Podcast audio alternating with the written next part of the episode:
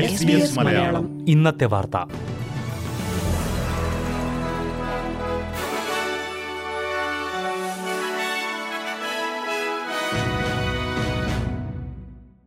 നമസ്കാരം. S B S Malayalam ഇന്നത്തെ വാർത്തയിലേക്ക് സ്വാഗതം. ഇന്ന് രണ്ടായിരത്തി ഇരുപത്തി മൂന്ന് നവംബർ എട്ട് ബുധൻ. വാർത്തകൾ വായിക്കുന്നത് ദിജു ശിവദാസ്. രാജ്യത്തെ നാണയപ്പെരുപ്പം നിയന്ത്രിക്കാൻ സർക്കാർ മതിയായ നടപടികൾ എടുക്കുന്നില്ലെന്ന് പ്രതിപക്ഷം കുറ്റപ്പെടുത്തി. റിസർവ് ബാങ്ക് വീണ്ടും പലിശ നിരക്ക് കൂട്ടിയതിന് പിന്നാലെയാണ് കടുത്ത വിമർശനവുമായി പ്രതിപക്ഷം രംഗത്തെത്തിയത്. ഇന്നലെ ചേർന്ന റിസർവ് ബാങ്ക് യോഗം പലിശ നിരക്ക് പൂജ്യം ദശാംശം രണ്ട് അഞ്ച് ശതമാനം വർദ്ധിപ്പിച്ചിരുന്നു. നാണയപ്പെരുപ്പം കുറഞ്ഞാൽ മാത്രമേ പലിശ നിയന്ത്രിക്കാൻ കഴിയൂ എന്ന് റിസർവ് ബാങ്ക് വ്യക്തമാക്കിയിട്ടുണ്ടെന്നും സർക്കാർ ഇടപെടേണ്ട വിഷയമാണ് അതെന്നും പ്രതിപക്ഷ ധനകാര്യ വക്താവ് ജെയിൻ ഹ്യൂം പറഞ്ഞു. എന്നാൽ ലോകം മുഴുവൻ നാണയപ്പെരുപ്പത്തിന്റെ സമ്മർദ്ദം നേരിടുകയാണെന്നും ജനങ്ങൾക്ക് ജീവിത ചെലവിന് ഇളവുകൾ നൽകാനായി ഇരുപത്തിമൂന്ന് ബില്യൺ ഡോളറിന്റെ പദ്ധതികൾ സർക്കാർ പ്രഖ്യാപിച്ചിട്ടുണ്ടെന്നും ആക്ടിംഗ് പ്രധാനമന്ത്രി റിച്ചാർഡ് മാൾസ് പ്രതികരിച്ചു. ഒപ്റ്റസിന്റെ മൊബൈൽ ഇന്റർനെറ്റ് സേവനങ്ങൾ ഭാഗികമായി പുനഃസ്ഥാപിച്ചതായി കമ്പനി അറിയിച്ചു. ഇന്ന് രാവിലെ നാല് മണിയോടെ ഒപ്റ്റസ് ശൃംഖല പൂർണമായും സ്തംഭിച്ചിരുന്നു. ദശലക്ഷക്കണക്കിന് പേരെയാണ് ഇത് പ്രതിസന്ധിയിലാക്കിയത്. നിരവധി ബിസിനസ്സുകളുടെ പ്രവർത്തനത്തെയും ഇത് ബാധിച്ചിരുന്നു. ഒൻപത് മണിക്കൂറോളമാണ് ഫോൺ ഇന്റർനെറ്റ് ബന്ധം നഷ്ടമായത്. ഉച്ചയ്ക്ക് ഒരു മണിയോടെ നെറ്റ്വർക്ക് പുനഃസ്ഥാപിച്ചു തുടങ്ങിയെന്നും എന്നാൽ പൂർണമായും സാധാരണഗതിയിലാകാൻ കൂടുതൽ സമയമെടുക്കുമെന്നും ഒപ്റ്റസ് വക്താവ് അറിയിച്ചു. സ്തംഭനത്തിന്റെ കാരണമെന്ത് എന്നത് ഇനിയും വ്യക്തമായിട്ടില്ലെന്ന് ഒപ്റ്റസ് സിഇഒ പറഞ്ഞു.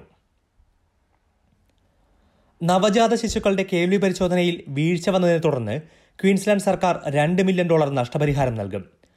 ടൗൺസ്വിൽ യൂണിവേഴ്സിറ്റി ഹോസ്പിറ്റലിലെ ഓഡിയോളജി വിഭാഗത്തിൽ നടത്തിയ പരിശോധനയിലാണ് നവജാത ശിശുക്കളുടെ കേൾവി പരിശോധനയിലും ഇംപ്ലാന്റുകൾ ഘടിപ്പിക്കുന്നതിലും വീഴ്ചയുണ്ടായെന്ന് കണ്ടെത്തിയത്. നൂറിലേറെ കുട്ടികൾക്ക് ഇതേ തുടർന്ന് കൂടുതൽ പരിശോധനകൾ വേണ്ടി വന്നിരുന്നു. ഈ കുടുംബങ്ങൾക്ക് ഒറ്റത്തവണ നഷ്ടപരിഹാരം നൽകുമെന്ന് സംസ്ഥാന ആരോഗ്യമന്ത്രി ഷാനൻ ഫെൻഡിമാൻ പ്രഖ്യാപിച്ചു. ഇതേക്കുറിച്ച് നടന്ന അന്വേഷണത്തെ തുടർന്ന് രണ്ട് ജീവനക്കാരെ ഏപ്രിലിൽ സസ്പെൻഡ് ചെയ്തിരുന്നു.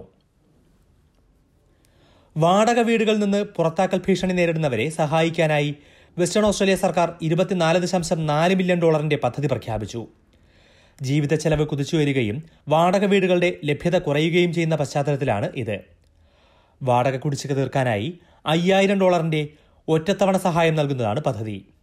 ചിലർക്ക് മൂന്ന് മാസം വരെ വാടക തുകയുടെ പകുതി നൽകാനും പദ്ധതിയിൽ വ്യവസ്ഥയുണ്ട്.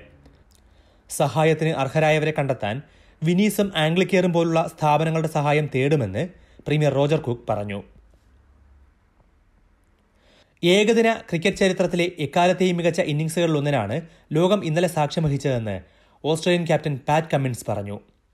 ഇരുന്നൂറ്റി ഒന്ന് റൺസ് നേടിയ ഗ്ലെൻ ബാക്സൽ ഒറ്റയ്ക്ക് അഫ്ഗാനിസ്ഥാനെതിരെ ഓസ്ട്രേലിയ വിജയത്തിലേക്ക് എത്തിച്ചിരുന്നു. നൂറ്റി ഇരുപത്തിയെട്ട് പന്തിൽ നിന്നാണ് മാക്സ്വെൽ ഇരുന്നൂറ്റി ഒന്ന് റൺസ് നേടിയത്.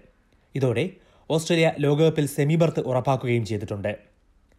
ഏഴ് വിക്കറ്റിന് തൊണ്ണൂറ്റിയൊന്ന് റൺസ് എന്ന നിലയിൽ നിന്നാണ് മാക്സ്വെൽ പാറ്റ്കമിൻ സഖ്യം ഓസ്ട്രേലിയയെ ജയിപ്പിച്ചത്. എസ് ബി എസ് മലയാളം ഇന്നത്തെ വാർത്ത ഇവിടെ പൂർണമാകുന്നു. അടുത്ത വാർത്താ ബുള്ളറ്റിൻ നാളെ വൈകിട്ട് അഞ്ച് മണിക്ക് കേൾക്കാം. ഇന്നത്തെ വാർത്ത വായിച്ചത് ദിജു ശിവദാസ്.